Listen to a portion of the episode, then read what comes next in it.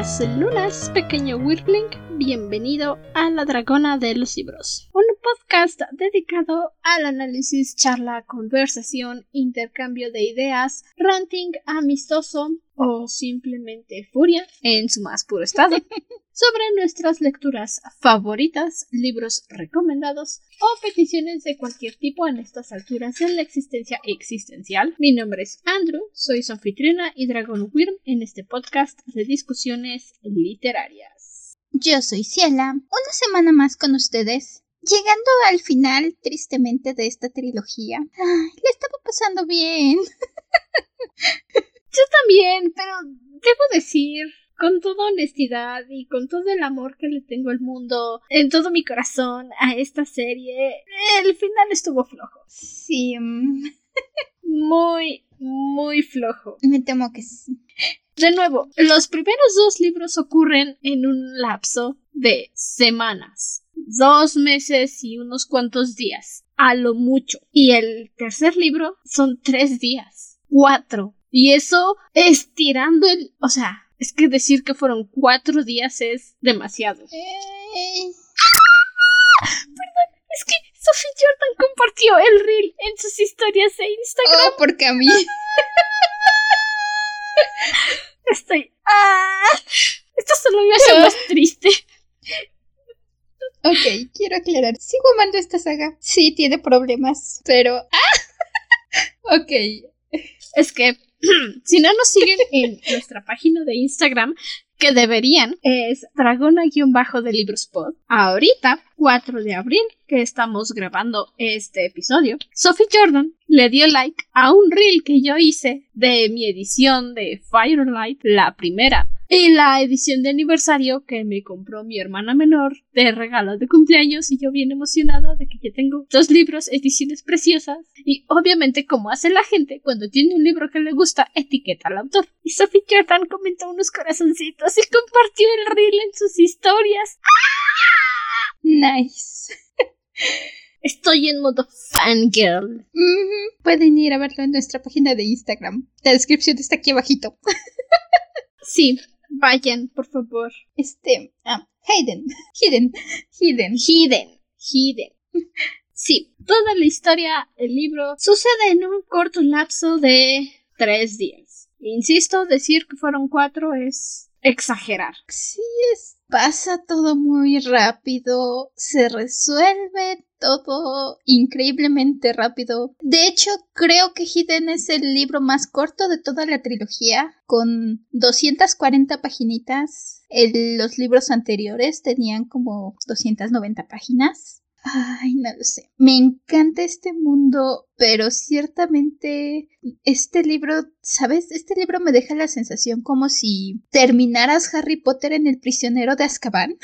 Sí, ¿Sabes? Como que, ok, nuestros protagonistas hicieron cierto arco de personaje, pasaron cosas, sí pasaron, se resolvieron problemas, por supuesto que sí, no las vimos. pero siento que todo el mundo y el gran mal y todo el potencial sigue ahí afuera esperando que, que, que lo agarres. Y es que, pues sí, hay obviamente mucho potencial en esta historia. Hay muy buenas ideas, buenos personajes. La construcción del mundo podría estar mejor, pero eso solo hace que el asunto de que el libro dura tan poquito sea más triste. ¿Por qué? Porque terminamos Vanish con Jacinda, Will, Tamara y Cassian en la ciudad fortaleza de los Encros. De estas criaturas, seres humanos o organización que han estado cazando dragones por siglos, que han estado cazando drakis por siglos, para estudiarlos porque eso es lo que hace mejor un humano cuando encuentra algo que le da miedo, lo maltrata. Y estamos a la espera del rescate de Miram, la hermana menor de Cassian. En eso fue donde dejamos Vanish, todo bien, normal hasta entonces. Y al comenzar este libro, la premisa es buena, sigue siendo muy buena, pero está el asunto de que dicen, este es nuestro tiempo límite, tenemos hasta esta hora para rescatar a Miram. O si no, pues ni modo, se acabó, no va a pasar nada. Y uno pensaría, bueno, a lo mejor va a ser como el interminable día, el interminable primer día de Cinder, cuando empezamos a leer el libro, que si no se acuerdan y no se angustien, no es un spoiler, si no han leído Crónicas Lunares, por supuesto. los libros de Crónicas Lunares están divididos por partes. Y la primera parte de Cinder, que son aproximadamente 10 capítulos, es un día completo. Todo un día. Completito. 10 capítulos. Ciento y tanto páginas. En Scarlet pasa algo similar. De nuevo, no es un spoiler, tranquilos. Si quieres saber qué pasa, vayan a escuchar la primera temporada del podcast. Scarlet sucede en un lapso de tres días. Todo el libro completo de Scarlet. Lo que viene sumado más o menos al último día del, de Cinder. El libro de Cinder termina el mismo día que empieza el libro de Scarlet. Es algo de complicado de entender así, nada más escuchándome, pero ya que leen los libros se entienden. ¿Y a qué voy con esta comparativa? Por si se están preguntando, y ahora por qué este está hablando de crónicas lunares. Porque son eventos que suceden en un tiempo específico, en un corto periodo de tiempo y se desarrollan en todo ese periodo de tiempo. Tres días, un día y te tienen que mantener pendiente de lo que está pasando. ¿Cuál es el problema con Hidden? Son tres días en total apachurrados en 200 páginas. Literalmente es Entramos, sucede la acción, termina, salimos, sucede más acción, salimos, volvemos, sucede más acción, salimos, llegamos a la comunidad, sucede más acción, final feliz. Lo más es cómo llegamos a este final. Mm, sí siento que muchos de los problemas se resuelven un poco como varita mágica y pasa en general a lo largo del libro.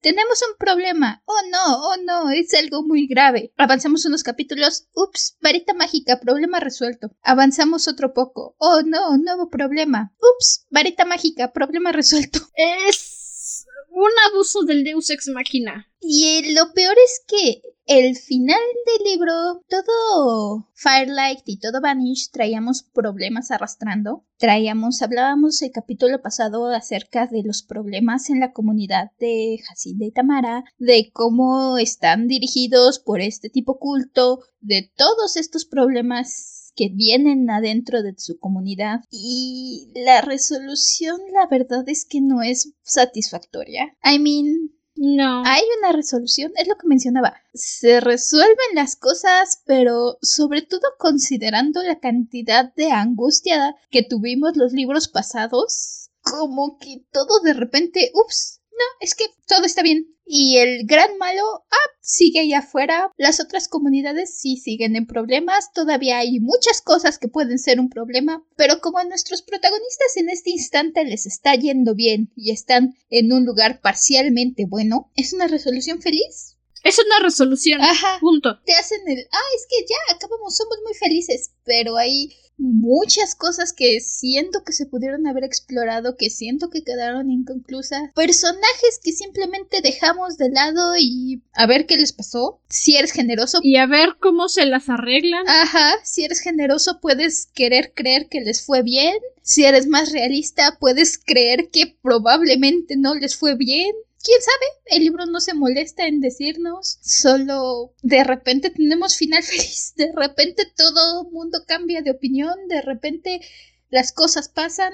I don't know. Sabes, creo que parte de mi frustración con esto es esto que comentábamos. Es un buen mundo. Sí, hay un poco de fallos en la cuestión de la construcción del mundo, pero creo que viene integrado con eso que hay mucho potencial que no se exprimió, que ni siquiera se desarrolló bien y que hay tanto ahí que se puede agarrar que simplemente se le da la espalda y se dice, ah, sí, no, final feliz. Porque deciden enfocarse en otras cosas que no voy a decir que no son importantes para el libro, pero son innecesarias. Y ya sé, como dijimos en el primer episodio, en Firelight, que están muy bien descritos los personajes, son adolescentes, todos hacen sus berrinches, pero este libro abusa, abusa de que son adolescentes y en lugar de disfrutar sus personalidades, se vuelven otro personaje más de 16 años de cualquier novela juvenil. Y mm, no tienen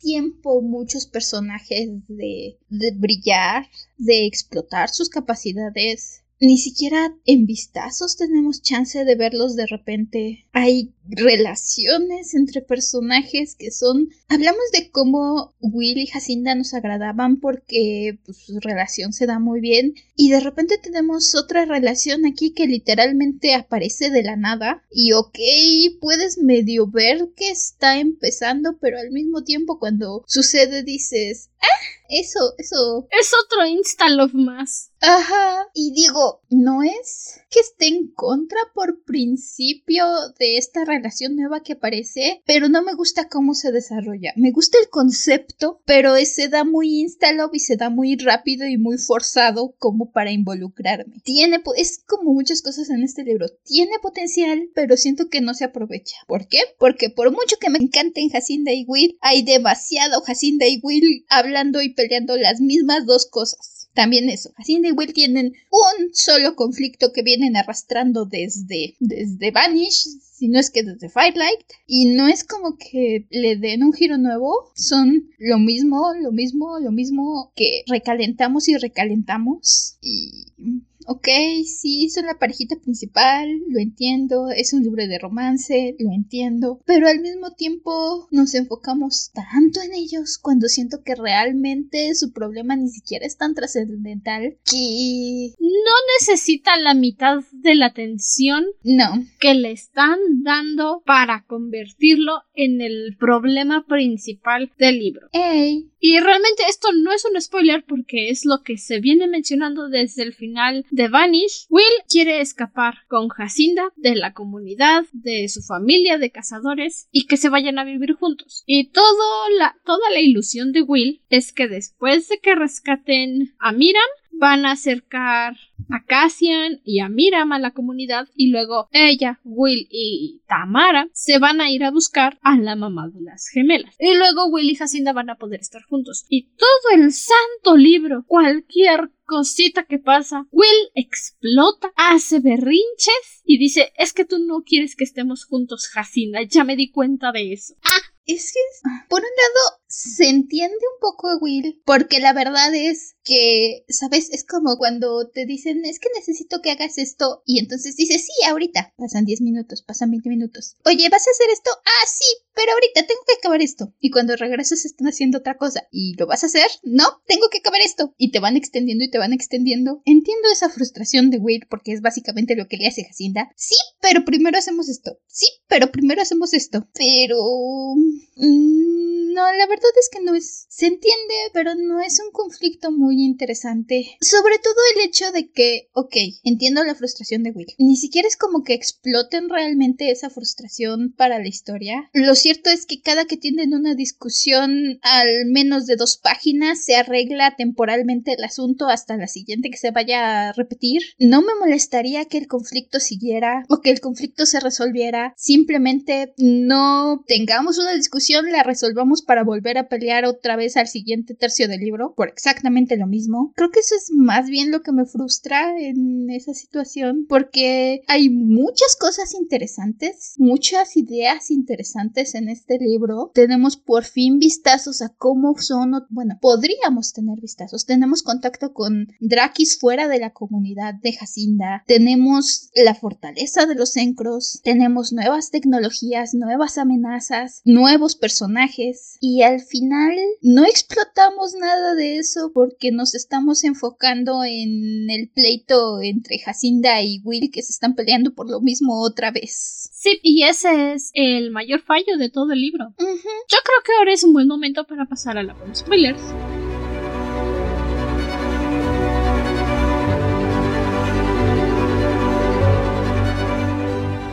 Y empezamos. Si llegaron a la fortaleza, el plan es que Jacinda pase como un como una Draki cautiva, se haga pasar por una Draki cautiva. Obviamente Will la va a entregar. Y tenemos este breve momento. Sí, es bonito, es entretenido. Tamara se quedó en el hotel, en un hotel donde se están escondiendo para que no pase nada malo. Will y Cassian van a ir con ella y luego cuando pasen las 24 horas van a ir a sacar a Jacinda, los tres juntos. Y Jacinda les dice a Will y Cassian, ok, dense la vuelta y se empieza a desvestir para manifestarse porque la ropa se rompe. Y tiene este momento coqueto, empoderado, breve de darle un beso a Will, desnuda, y luego subirse a la camioneta y Will está como de Jacinda, no te has manifestado. Y Jacinda está como de, ah, upsi. Sí, upsi. La parte y Cassian, me siento muy mal por Cassian porque está sintiendo todas las emociones de Jacinda y eso debe de doler.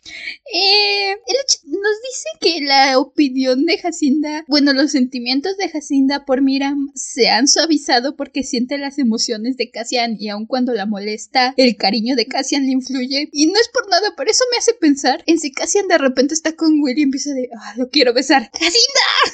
Eh, no sé si lo quiero besar. es un chiste, sé que no exactamente, pero sí debe ser incómodo. Ha de tener los pensamientos muy parecidos a Jacinda, de decir, este tipo no es tan malo, no me cae tan mal, en realidad no es una amenaza. Entonces, eh, sí me siento muy mal por Cassian en esa parte. Y ya, Jacinda se manifiesta, le atan las manos, le atan las alas para que parezca todo bien el teatro y se la llevan a los encros. La meten a su fortaleza, la registran. Ahí es donde tenemos nuestro primer vistazo a distintas especies. Bueno, no distintas especies, pero distintos habitantes de Drakis de otras comunidades. Lo primero que hacen los encros en cuanto llevan un Draki nuevo es mandarlos a un tipo bosque para que peleen con un Draki más fuerte que tienen ahí metido. Y debo decir desde este momento que su percepción de tiempo está, pero si bien alterada, no hay, no existe. Mm. Y todos los Drakis cuando llegan le dicen a Jacinda, ten cuidado con el gris, escóndete, aguas con el gris, y ya, es todo. Llegan al bosque, todos los demás Draki se esconden, y entonces Jacinda descubre a qué se referían con ten cuidado con el gris, porque hay un Draki, literalmente gris, que sale de su escondite y los quiere matar a todos. Jacinda pelea, entra en modo instinto, dice no me vas a matar, hasta que se da cuenta de que el Draki gris lo que quiere es que Jacinda lo mate, y ahí decide echarse para atrás y ya no pelean. Los encros los regresan a todos a sus jaulas, los regresan a la plataforma donde sea que hubieran estado y les dicen a Jacinda, sí, bueno, disculpa por no haberte avisado bien antes, pero es que eso hacen cada vez que llega uno nuevo. Nos mandan a, a la selva esa cosa para ver cómo reacciona el gris y medir nuestras habilidades. Y es como de, Ah, ok. Y si no son malas las ideas. Me gusta, por ejemplo, el hecho de que Jacinda llega y de principio es este cambio expectativa realidad que tiene porque los encros son los monstruos de sus cuentos, básicamente. Es el monstruo debajo de la cama que se los va a llevar y los va a matar y los va a hacer cachitos. Y entonces Jacinda misma dice que una parte de ella pensaba que iba a encontrarse calabozos y, rejas medievales y realidad es una instalación médica. Me encanta esa idea. Es adaptar a tiempos modernos todo este concepto que es algo que realmente se ha ido logrando. No siempre es muy fácil manejar dragones y este tipo de criaturas en tiempos modernos y creo que lo maneja bastante bien. Y tenemos este concepto del dragón gris. Y de primer momento Jacinda se saca de onda porque dice es que este es Básicamente nos dejan ver, nos, nos dicen que este Draki gris es el Draki más dragón que ha conocido Jacinda, que es más más feroz, que tiene muy poco de humano, que básicamente es más salvaje que humano. Exacto. Y te dan esta idea de quién sabe cuánto tiempo lleva aquí. Dicen, es el que tiene más tiempo aquí, más que cualquiera de nosotros. Y luego, más tarde, casi al final del libro, tenemos esta conversación con el Draki Gris, que se llama Degan. Más tarde conocemos su nombre, que se le queda viendo a Jacinda y Jacinda está como de ¿por qué carajos me ves? Y Degan le dice porque me recuerdas a, un Draki que estaba cautivo con nosotros por todos sus gestos. Y Jacinda le pregunta cómo se llamaba y le dice Magnus. Resulta que era el papá de Jacinda. Y aquí es cuando empieza la incoherencia. Es más, desde el principio ya empezaba la incoherencia, pero ok. Aquí la te das cuenta de ella. Los Drakis cautivos le dijeron a Jacinda que Degan era el Draki que tenía más tiempo en la fortaleza. Lo que asumimos es que no sobreviven mucho los Drakis en cautiverio. Y luego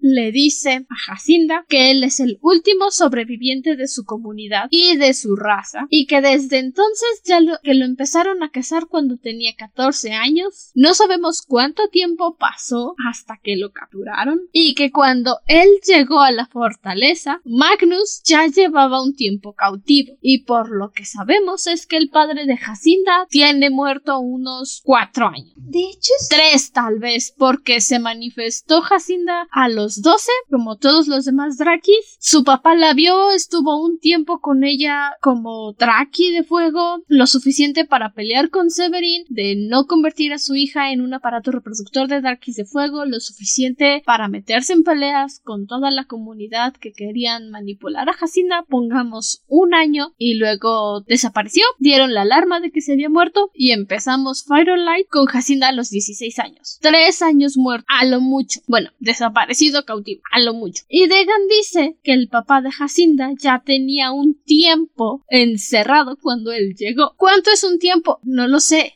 O sea, años no fue, semanas a lo mucho, meses a lo mucho. Lo que significa que Degan nada más tendría unos tres años, cuatro años encerrado en la fortaleza de los Encros.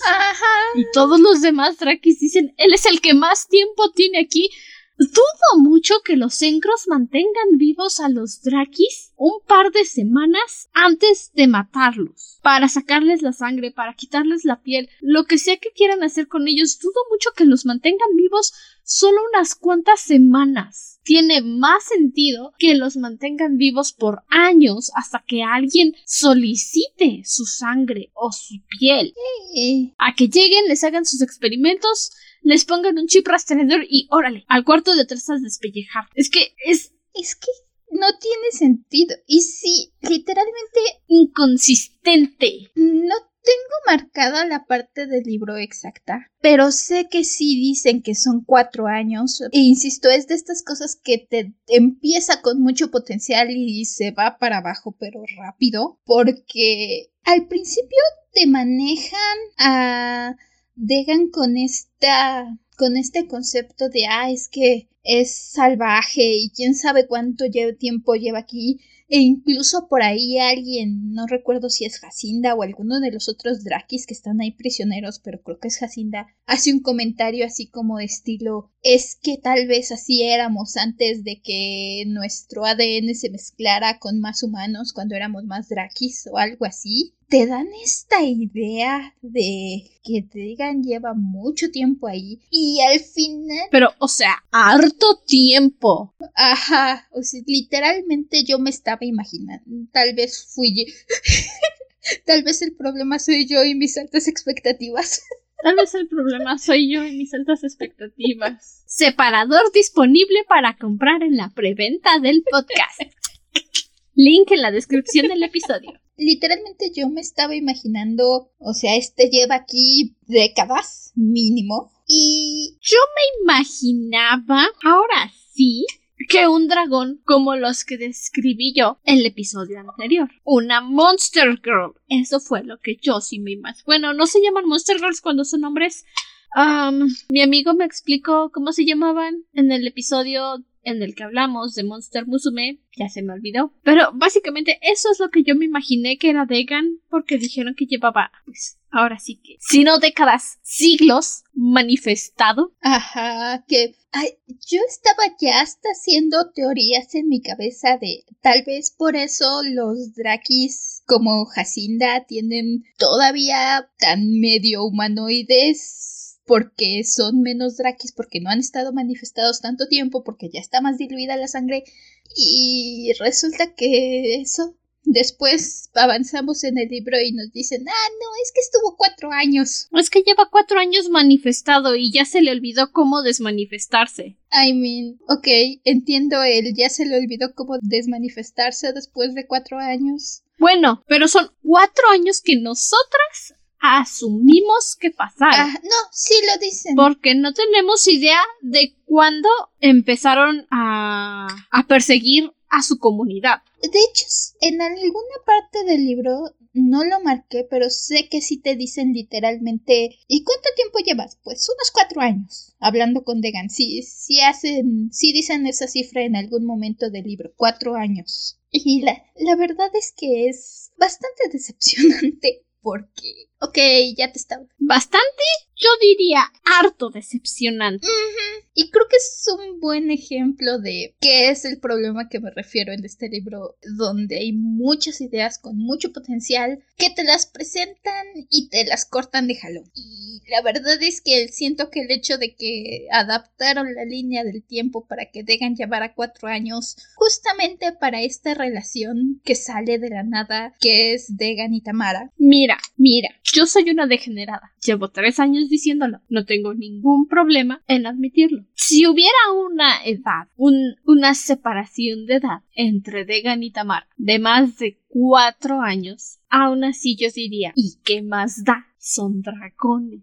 ¿Y qué más da? No es como que Degan haya aprendido mucho en prisión. ¿Y qué más da? El problema es que simplemente no reconocen que Degan ya debería de estar en sus treintas si no es que más grande por la forma en la que hablan de él, en la que dicen que se ha estado, que ha estado como Draki, porque cuando se desmanifiesta, Tamara le ayuda a desmanifestarse, dicen que este no lo reconocen y Degan dice sí, bueno, tenía 14 años cuando me manifesté, cuando me empezaron a casar tenía 14 años. Creo que ya no me veo de 14. Y si realmente hubieran pasado esos cuatro años que dice que llevaba manifestado, se vería igual, se vería igual, porque cuatro años no te dan un golpe de crecimiento así. Solo pasa en las películas y solo pasa... Es que es que es un dragón. Es un dragón. Jacinda misma lo dijo. Los Drakis envejecen diferente. A los 30, ella todavía se vería como si tuviera 16. Ey, ese es el punto. Lo que significa que Degan tiene que tener mínimo 50. Es que para que ya no se vea de 14, tiene que haber pasado décadas décadas manifestado. Me estoy esforzando en no Es que no sentido, insisto, es no me molesta la idea. De hecho, me agrada este concepto, lo mencionan después, donde Tamara pasó la mayor parte de su vida creyendo que era humana y apenas está descubriendo cómo ser un Draki y Degan ha pasado mucho tiempo siendo un Draki y está redescubriendo lo que es ser humano. Es un muy buen concepto. Me gusta la idea de que Tamara no se quede con Cassian porque hubiera sido muy fácil dejarla con Cassian y que se quede con las obras de Jacinda y no hubiera sido justo para ninguno de los dos. Me encanta que le den a Tamara algo fuera de Cassian, pero...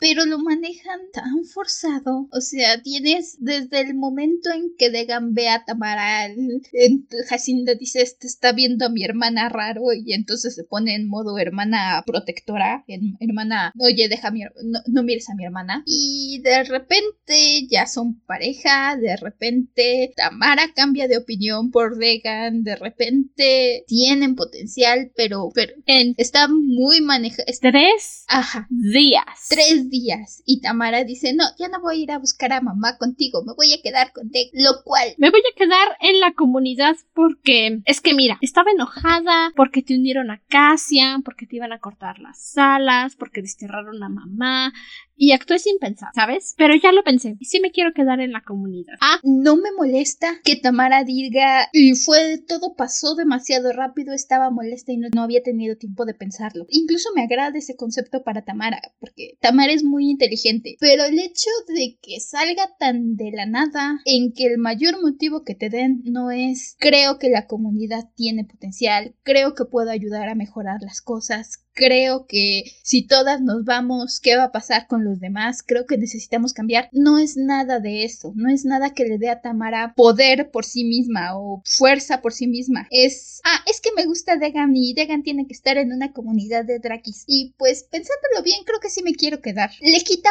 fuerza al asunto. Es básicamente el concepto de una mujer no está completa hasta que no tiene un hombre a su lado. Exacto. Que era toda la fuerza que nos venían manejando de Tammy en los primeros dos libros. Tami no necesita un novio, Tami es perfecta por sí misma y ahorita pues resulta que Tami sí ocupa un novio, o sea... Mm, no me molesta que le den un novio, pero denle algo más que un novio. Tami se merece mucho más. Es que a eso se redujo Tami en este libro, en Tami necesita un novio. Y eso solo es uno de los problemas. Ya. Volviendo a la fortaleza de los Sencros. Jacinda empieza a descubrir cosas, empieza a hacer nada, en realidad, solo a decirle a Miram que Cassian va a ir por ella, que Cassian le está buscando, que Cassian no se ha rendido con ella. Y Miram está como de, ajá, sí, claro, todo esto es tu culpa, es tu culpa que me hayan capturado. Y Jacinda le dice, sí, bueno, es tu culpa por seguirme, nada de esto hubiera pasado si no me hubieras espiado, si te hubieras venido conmigo cuando Will me fui a rescatar, nada de esto habría pasado. Y luego los Se llevan a Jacinda aparte para ponerle un microchip en la cabeza que... Ok, si estás esperando que ninguno de tus traquis escape, ¿para qué les pones un microchip? Pero ok. Si de todas formas los vas a matar, ¿para qué les pones un microchip? Pero ok. Si van a durar dos semanas, ¿para qué los vas a matar? ¿Para qué los vas a poner un chip? Todavía si los fueras a liberar. ¿Para qué quieres rastrearlos? Pero ok. Si los fueras a liberar para saber en dónde están sus comunidades, va, pero no. Mira, Entiendo el decir van para el matadero. A lo mejor y se nos escapan y entonces un microchip nos van a ayudar a encontrarlos. Incluso puedo entender eso, pero si aparentemente cuatro años es durar mucho ahí, no le encuentro mucho chiste. O sea, ¿cuánto te van a durar? ¿Dos semanas? No, es un desperdicio de dinero y de recursos. A menos que los reutilicen, puchi.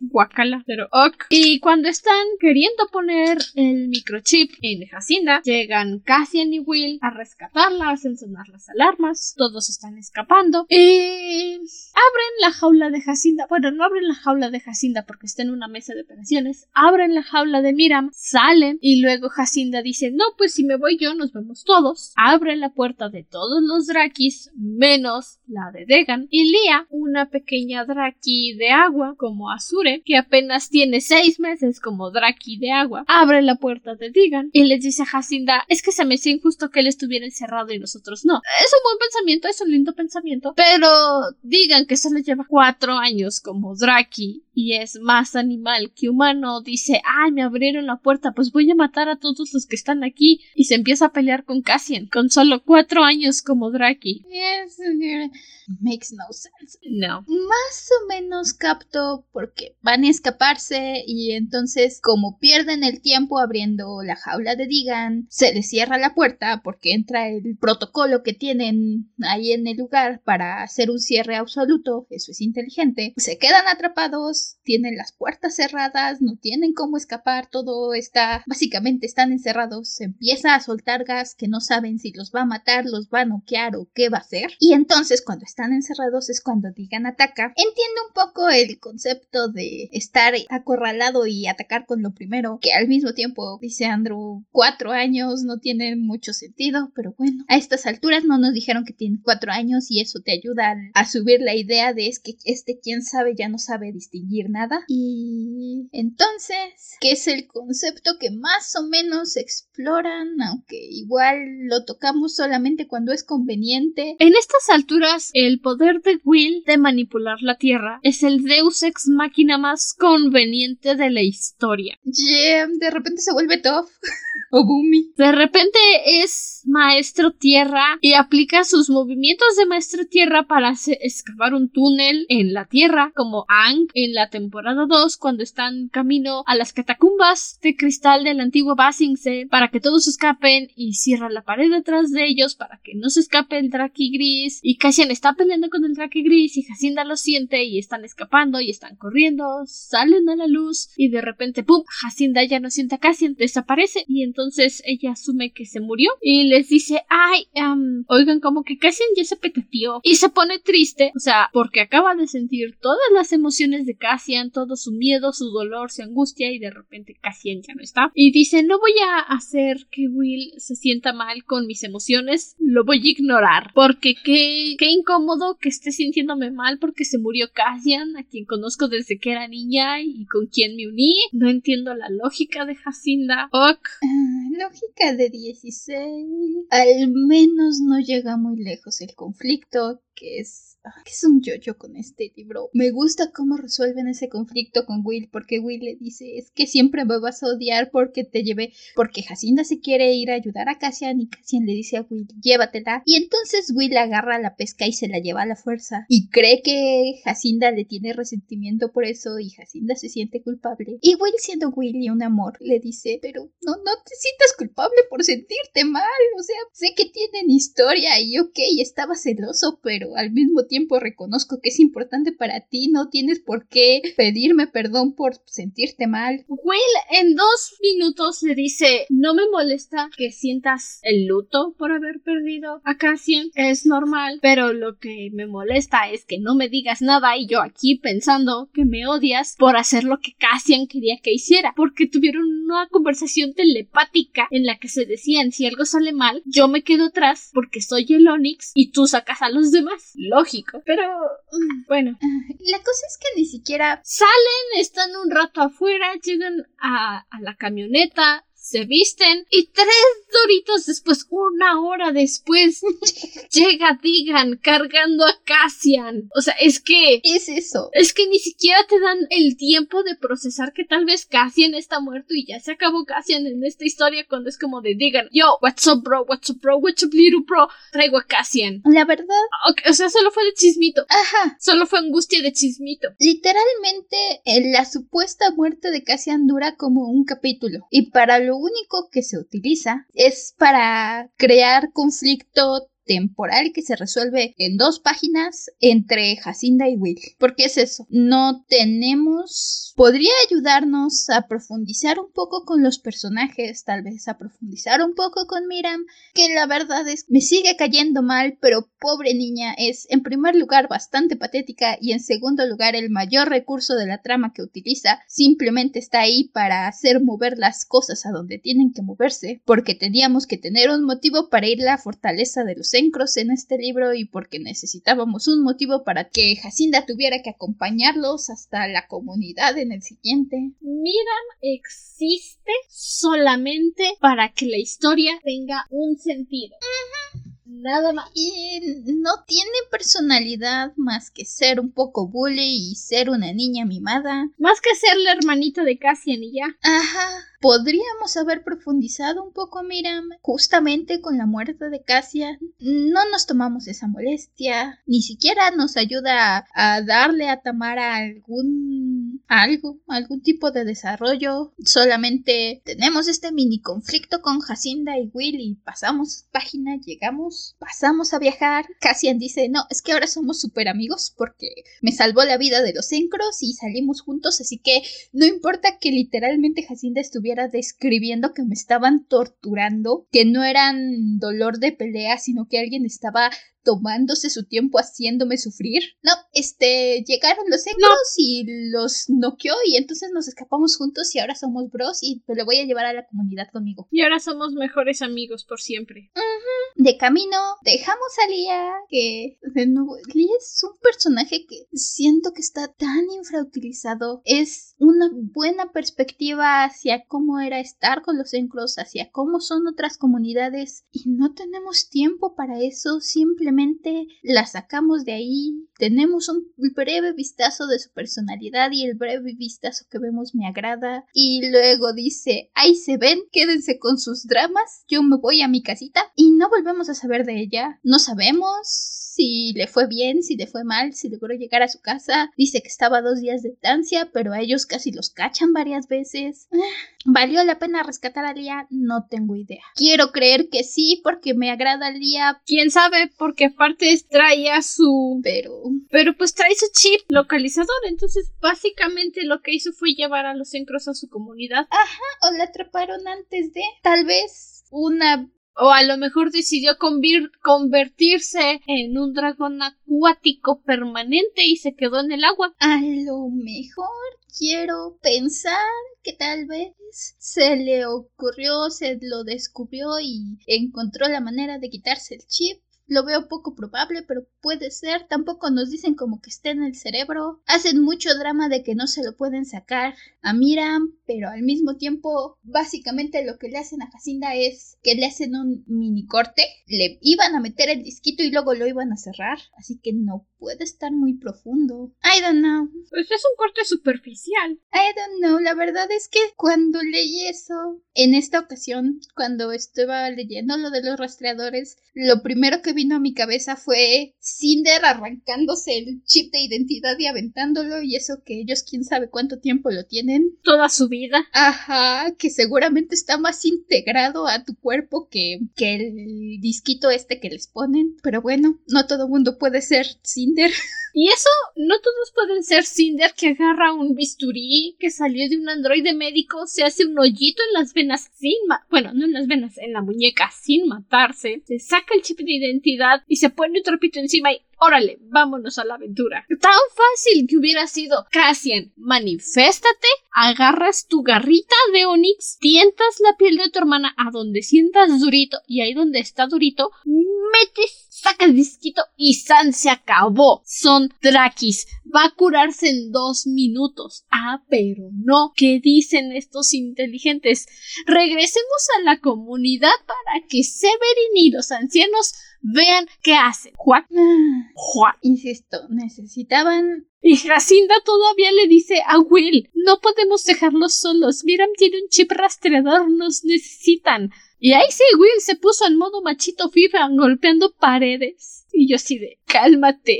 Y es cuando le dice, es que tú no quieres que estés juntos, Jacinda. O sea, cualquier cosa la usas de excusa para no estar juntos. Tienen 17 años, bro. Cálmate. Relájate un chico, por favor. Tienes toda una vida por delante. Cálmate. Entiendo por el lado de que son adolescentes, son dramáticos y en que sí, Jacinda siempre encuentra una nueva cosa, pero al mismo tiempo sale muy de la nada. No es algo que nos vinieran manejando con Will, simplemente pasa de repente, de repente se molesta, de repente le dice es que por qué siempre me estás poniendo pretextos. No es como que lo veamos llegar a este punto de quiebre. Si hubiéramos visto esta molestia ir creciendo gradualmente en Will, tal vez, pero solo aparece, Jacinda le dice cálmate, si me quiero ir contigo, y Will dice está bien, pero si me pones otro pretexto sí me voy a enojar, ¿eh? Es anticlimático y te corta, o sea, es que te corta el ritmo de la historia que ya llevabas, te corta la personalidad que ya tenías definida, todo. Avanzan, tenemos un muy breve momento que no sé por qué es una de las escenas que más recuerdo de Hidden, tal vez porque es lo poco que vemos de Miriam como un personaje bidimensional. Miriam. De Miriam. Es que vemos... Nada de... Miriam. Es lo poco que vemos de Miriam como más que simplemente la estampita de la hermana menor molesta de Cassian, donde tiene este momento, se va a cepillar el cabello y le tiembla la mano porque empieza a pensar en el chip y Jacinda llega y le empieza a cepillar el pelo. Es uno de los pocos momentos donde parece una persona y no solamente un recorte. Es una de las escenas que me acordaba de Hidden, aun cuando ya había pasado mucho tiempo. Pero es un momento muy, muy breve antes de regresar. Es más, ni siquiera regresamos a Miram como niña quejumbrosa, simplemente está ahí. Literalmente, simplemente está ahí el resto del libro. Deja de quejarse, deja de opinar, deja de hacer nada más que no sea mencionar. Estábamos, Will y es que Cassian hizo esto y Degan hizo esto, Tamara hizo esto, ah, y Miram está ahí. Miram se convierte en el sim de relleno que utilizabas en los Sims 2 cuando querías hacer tu vida adolescente perfecta, pero no podías porque ocupabas un adulto. y lo encerrabas en algún otro lugar y no, no somos degeneradas. Todos los Simmers hacen eso, ¿ok? Que ustedes nunca hayan jugado a los Sims, eso es cosa de ustedes. Pero la gente cool lo hacía. Ay, sí. Y en eso se convierte, mira, básicamente. Ajá. En el sim que está en el fondo solo para asegurarse de que las cosas ocurran. Sí La verdad es que el final ni siquiera la odio, es solo es patética. Solo es patética y está ahí. Sí. Al menos en el libro pasado me caía mal. Al menos en el libro pasado hacía algo. Ahora nada más está para llorar y quejarse. Tenemos en el camino esta bomba de que es justamente nos dice, digan que solo llevaba cuatro años, que conoció al papá de Jacinda en la fortaleza de los Encros y nos da este punto interesante que de nuevo pudo haber llegado a algo y no se usa realmente. El papá de Jacinda no fue capturado por accidente, le tendieron una trampa, alguien de la comunidad lo traicionó. Un concepto muy bueno, muy interesante, con el que al final, spoiler alert, no se hace realmente mucho, no se hace realmente nada. Miren, ya estamos en la sección con spoilers. Jabel, la hermana de Severin, fue la que traicionó a Magnus. ¿Cómo? Quién sabe, ha de tener un contacto por ahí y les dijo que iba a haber un, un Draki, un dragón esperando por ahí y lo capturaron. Quién sabe. Pero traicionó a Magnus. ¿Por qué? Porque Magnus quería irse de la comunidad, irse a otra comunidad donde no quisieran agarrar a su hija como dragón reproductor. Y Jabel dijo, pues no, no te la llevas. Y lo entregó a los cazadores que obviamente lo llevaron a los encros y ya San se acabó. Y cuando regresamos todos juntos a la comunidad porque obviamente regresamos cuando Tammy logra hacer que digan se desmanifieste y ahora es un hombre y es cuando dice supongo que ya no me veo de 14 años verdad y todos están como de ah no. Mientras todos ellos platicaban Cassian fue a hablar con Severin de regreso a la comunidad para pedirles ayuda para ver ¿Qué se hace? Jacinda se fue a coquetear con Will al fondo de la cueva. Aparece de nuevo el primo raro Corbin. Golpea a Will en la cabeza con una piedra y le dice a Jacinda: Si no eres mía, no serás de nadie. Not creepy at all. y descubren que Miram no está en la cueva. Y tampoco Tamara, ni tampoco Digan. Y Jacinda está como de huerto. ¿Qué se abre, What Escapan, salen de la cueva. Historia corta larga. Miram se regresó a la comunidad para pedir ayuda. Se encuentra a su tía Yabel. La tía Yabel le dice: Sí, mi amor, te voy a proteger. La abraza y la puñala por la espalda y la tira al río. Ah, este debería ser un momento dramático. Es la otra cosa que recordaba de Hidden, de hecho. Ah, debería ser. No sé algo que te choqueara, pero al mismo tiempo realmente no lo hace. No te sorprende la reacción de Jabel porque has estado todo el libro anterior teniéndole en contra. No te sorprende. No te duele la muerte de Miram porque ahí está. Nomás, insisto, es bastante patética. Está ahí de, de fondo y entonces la matan. Y de nuevo es solamente un recurso de la trama para el enfrentamiento final. Donde para que en primer lugar para hacer nuestra resolución de varita mágica más adelante, para que Corbin, el primo creepy, diga ¿cómo es posible? Y entonces cambia absolutamente toda su perspectiva de la vida. Ya no es un creepy, ya es un buen Draki. Y pasa de enfermo mental a buena gente en tres minutos. Ajá, Jacinda diga, es que tenemos que ir a la comunidad y decirles qué pasó. Y entonces Will dice, otra vez, ahí está, ya entendí, ya me voy.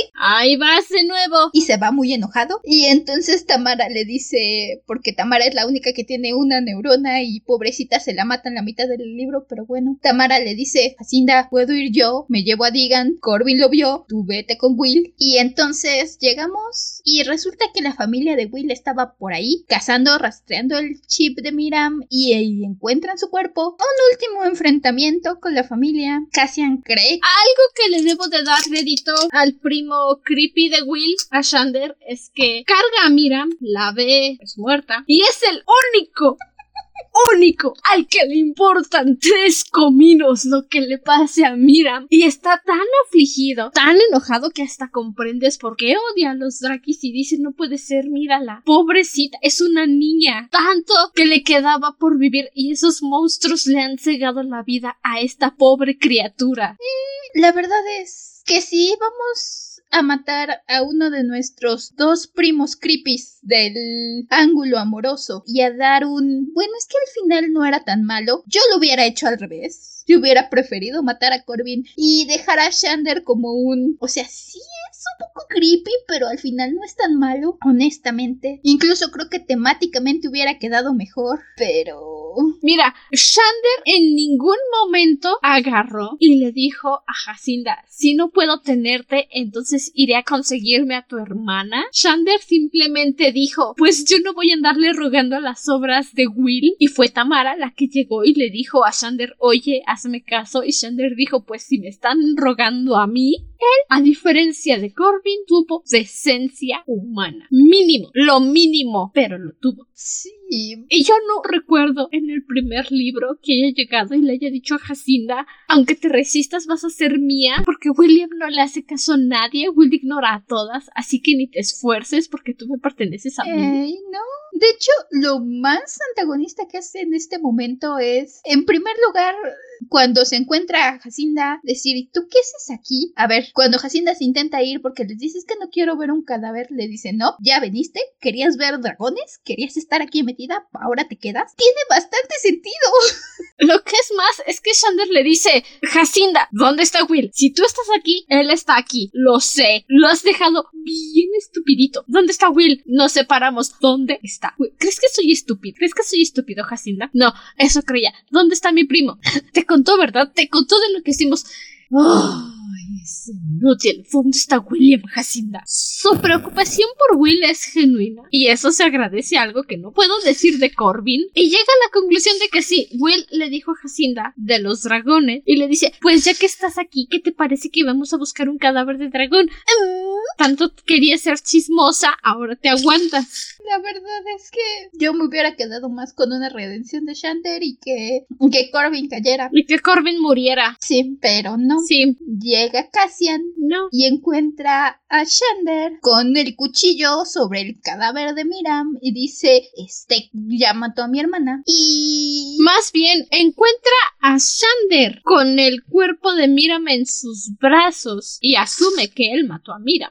Creo que tiene el cuchillo en la mano porque aparte Shander es el único con dos neuronas que dice, el rastreador dice que aquí está, pero esta es una chica, pero aquí está. Y tiene la, el pensamiento de decir, a ver, vamos, no me gusta, pero vamos a abrir la incisión y ver si aquí está el rastreador para ver qué pasa. Y justo es cuando llega Cassian y entonces dice, mató a mi hermana y lo levanta, lo avienta contra el piso y lo desnuca. Y ahí quedó Shander. Y hasta ahí quedó.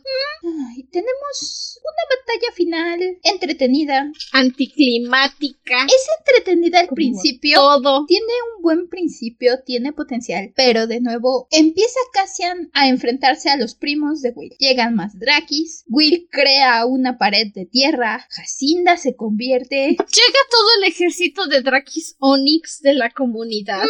tiene potencial para hacer una batalla final entretenida, no épica porque es, esa oportunidad la dejamos atrás en la fortaleza de los Encros, pero al menos entretenida. Y entonces Jacinda le parece que alguien le dispara a Tamara, en realidad solo la rosa la bala, pero Jacinda lo ve y se y de repente dice que siente el dolor en la espalda y se desmaya porque resulta que le dispararon. Y entonces hacemos un corte de tiempo al final feliz. Literal.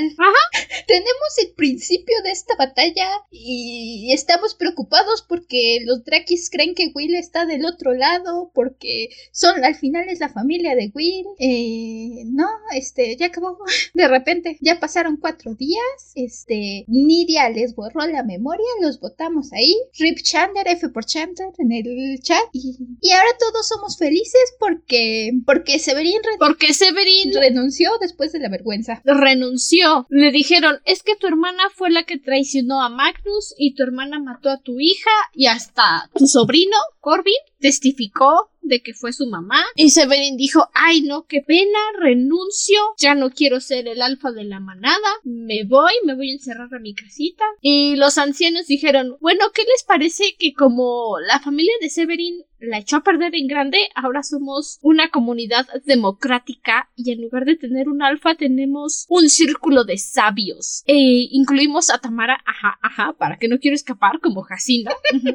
Y a su Draki Gris, ajá, para que no quieran escapar como Jacinda. ¿Qué tal, eh? ¿Qué tal? Realmente, sí. Ven, ven lo que decimos con que hay buenas ideas, pero es... O sea, es que saltamos al final feliz. Ajá. Jacinda, es más... Y Jacinda está hablando con Tamara, le cuenta la historia, le cuenta lo que pasó y Jacinda le dice, decidiste quedarte, ¿verdad? Y Tamara, sí, Tegan y yo nos vamos a quedar, es lo mejor. Y Jacinda le dice, sí, está bien, vendré a visitarte con mamá. Como ya estás al cargo, ya no está desterrada. Y mamá puede venir a visitarte. Sí, trae a mamá. No te olvides de mí, Jacinda. Me genera tanta violencia los últimos 10 capítulos, pero tanta violencia. El, más que me hace a mí porque es el hecho de que se despierta y la comunidad ya aceptó a Will, ¿sí? Ah, sí. Tuvimos, claro, eso. Toda la primera parte de Vanish es pura angustia adolescente porque todo mundo detesta a Jacinda por enamorarse de un cazador. Las reacciones de Jacinda misma, de Cassian y de Corbin al darse cuenta que Will tenía sangre Draki fueron violentas, fueron decir qué demonios, qué onda y les tomó tiempo, al menos a Cassian, adaptarse a la idea. Y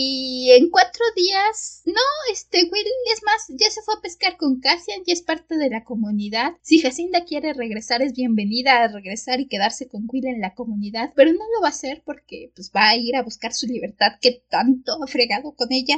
no, no más. Este, bien, todo bien aparentemente, por algún motivo.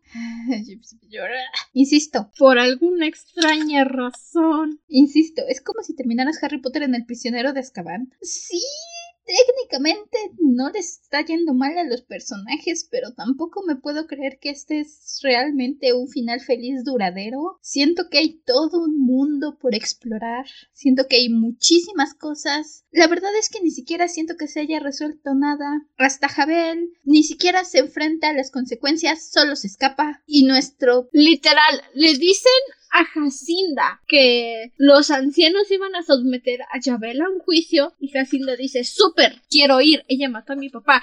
No, no puedes, porque escapó. Y Jacinda está en todo su derecho de enojarse, de decir, pues la vamos a perseguir, la vamos a encontrar. Y Will le dice, Jacinda, no vale la pena. ¿Crees que Yabel va a vivir feliz en un mundo lleno de humanos? Sin ningún aliado. Y en corto Jacinda, ah, pues sí, ¿verdad? todos felices. Ni siquiera sé lo suficiente de Jabel como para quedarme con esa certeza de, de si va a ser infeliz. Al menos supiera suficiente de ella para decir ok, pero no, la verdad es que ni siquiera la conozco como personaje, nomás he estado ahí y de repente se volvió la gran villana. Solo sabemos que antes se llevaba bien con la mamá de Jacinda y a mitad de su viaje ya no eran amiguitas. Es todo lo que sabemos de, de Jabel. Y es como de, ah, ok. Cassian dice, ya me harté y ya me voy. Me voy a otra comunidad a encontrar a alguien que sí me quiera. Le dice, tiene un momento divertido, debo decir, donde le dice a Jacinda, sí, Jacinda, entiendo, ah, ya por fin entiendo lo que sientes por Will, créeme, lo siento. Y Jacinda dice, ups, ok, ah, cuídate. Es que al menos se merecía un disculpitas, Cassian, no quería hacerte sufrir a propósito. Pero no, ni eso. ¿Sabes? No me importaría que dejáramos la historia de Jacinda aquí que Jacinda se fuera con Will a viajar por el mundo y ya no la viéramos, y que continuáramos la historia averiguando qué pasó con Cassian mientras se fue a buscar otras comunidades, qué pasó con Tamara mientras se intentaba adaptar a ser parte de dirigir una comunidad que la ha tratado tan mal. No me molestaría averiguar más de este mundo y más de esta historia a través de sus ojos y que dejáramos a Jacinda. Y que ya se acabara la historia de Jacinda. Ajá, que Jacinda se fuera hacia el atardecer con Will y acabara su historia y continuáramos en este mundo porque tiene tanto potencial, pero... Ah, pero no. Terminamos. Ni siquiera es el último capítulo completo, son últimos trocitos de página. Llegaron a Oregon donde recordó Jacinda por medio de un sueño que fue de vacaciones con sus padres y su hermana hace muchos años, que vieron una formación de rocas que formaban la sombra de una palmera y ahí se fue con Will y llegaron a la misma playa y su mamá, sin falta todos los días, va a sentarse en la misma roca a esperar a Jacinda. Y llegan y ve a su mamá y Jacinda le grita ¡Mamá! Y Will la jala para ir a saludar a su mamá y se acaba. Eso es lo que yo más recordaba de Hidden de la primera vez que lo leí. El coraje que me dejó, que nada más termina con que ¡Ay, sí, encontramos a mi mamá! ¡Yupi! Insisto, la verdad es que su mamá ni siquiera me cae bien. Su mamá es, bueno, no voy a decir que es yo, peor que Jocelyn Fairchild, pero Madre Teresa no es. es me cae mal en Firelight, pero es una madre y después se desaparece de la narrativa, lo cual lo entiendes, pero está ahí. o sea, tampoco es Lynn Adri para decir te odio. O sea, es que en la lista de peores madres de la historia sí se la lleva con madre Gothel. Y más con su discurso de soy tu madre y sé lo que es mejor para ti.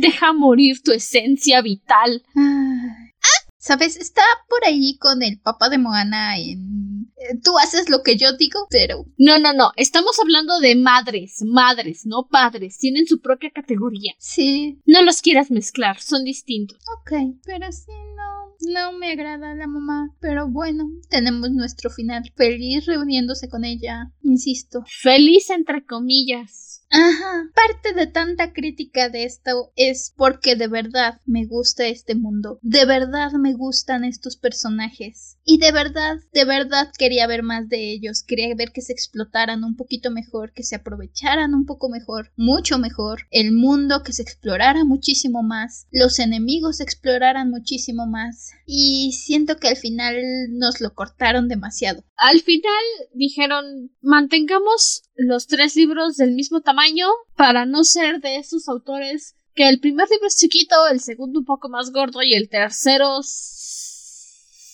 se pasan. Y dijeron, vamos dejarlos todos del mismo tamaño. Y este es el resultado. Un final apurado, siete historias muy buenas, siete ideas muy buenas que quedaron atoradas, que no llegaron a nada. Y un muy, muy, muy, muy, muy mal sabor de boca para el término de esta trilogía.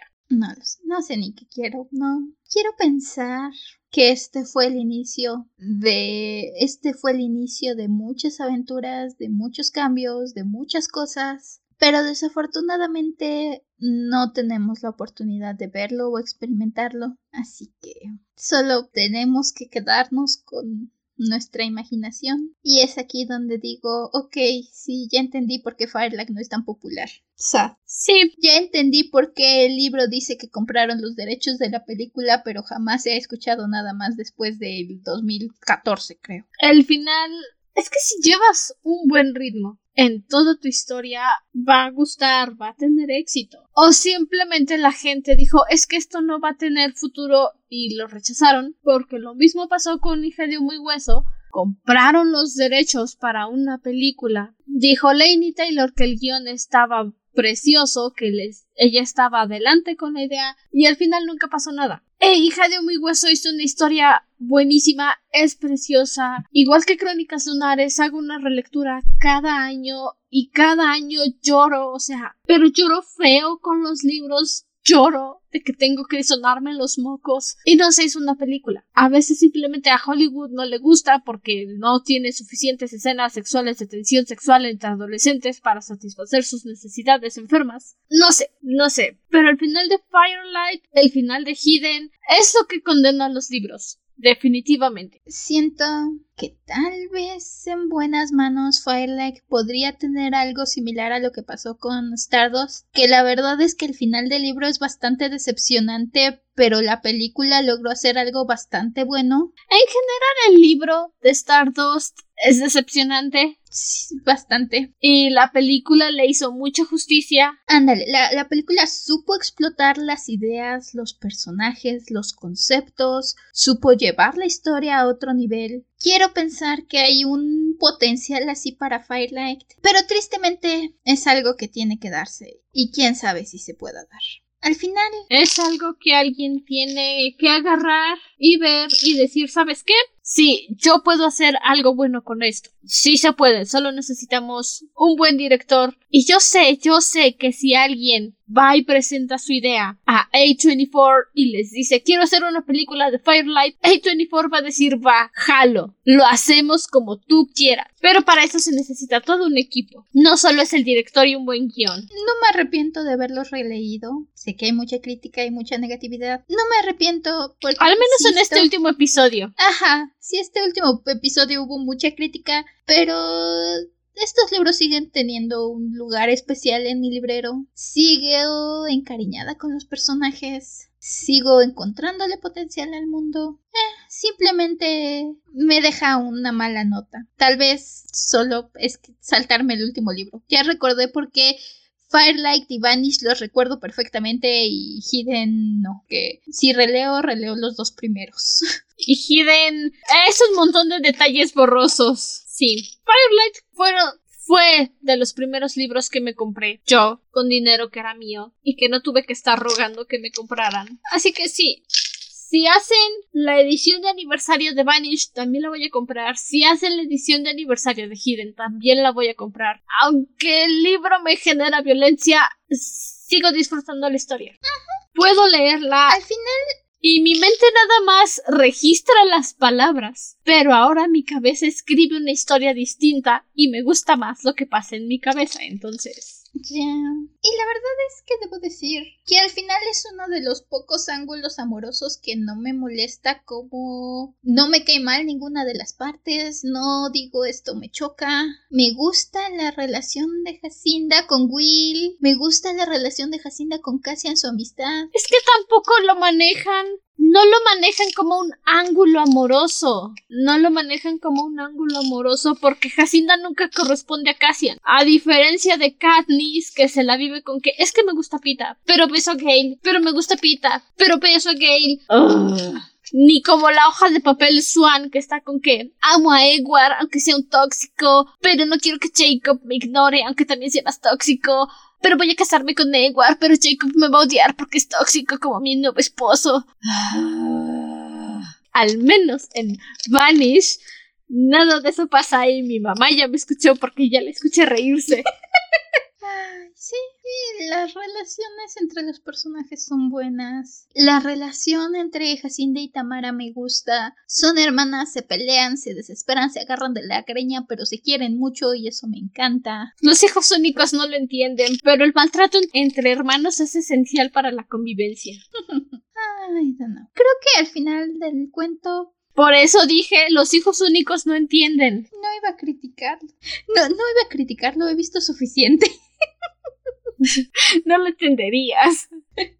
Al final, recomiendo esta saga, sí. Sí, sobre todo si te gusta un romance. La verdad es que sí, sí la recomiendo. Sí, sí le tengo precio. Solo agárrense para... No, no se ilusionen demasiado con el final. Como dice ese audio que ahorita está muy popular en Instagram, reduce your expectations to zero porque Hiden deja mucho que desear y realmente no se mantiene a la altura de los otros dos libros. Hiden lo tienen que leer para saber la conclusión de la historia, sí, o pueden escuchar este episodio y nada más comprarlo para tener la colección completa, también es válido. Pero Hiden es uno de esos libros que solo necesitas leer una vez y ya. Sí, la verdad es que sí. Bueno, eso es todo de nuestra parte. Gracias por acompañarnos en la conclusión de este de esta trilogía, de estos episodios. Recuerden sumarse a la preventa de aniversario para que podamos producir los pines metálicos de Draco más todos los otros regalos que ya mencionamos. Es un regalo de nosotros para ustedes y de ustedes para nosotros, obviamente, porque los regalos son recíprocos. Ustedes nos regalan su tiempo, por si se preguntaban qué nos dan su tiempo al escucharnos. Y corran la voz para que más gente pueda escuchar de este bonito regalo que vamos a hacerles en la preventa y puedan adquirir su propio Draco metálico. Pues ajá. Pueden encontrar todos nuestros links, lo mencionamos un par de veces en el episodio, pero pueden encontrar nuestros links aquí en la descripción, tanto de la preventa como de nuestro Instagram, de nuestra página. Cualquier cosa, nos encanta estar en contacto con ustedes. Opiniones, ideas, cosas que quieran escuchar del podcast, con todo gusto los escuchamos. petición de episodios especiales, todos son bien recibidos. Cualquier duda, cosa, comentario que quieran contar con nosotras, comentarnos, platicar, quejarse, estamos abiertas a discusiones amistosas sin ofender a nadie. Y pues sí, eso. Hasta entonces, permanece cómodo y seguro dentro de tu cueva. Nosotros nos volveremos a reunir en el siguiente episodio. Hasta la próxima luna. Bye. Mira, entiendo la frustración de tener un rastreador, pero tal vez puedes buscar una forma de quitártelo antes de rendirte y decidir que va a estar ahí por el resto de tu vida. Madura y sigue adelante. bye bye. Bye.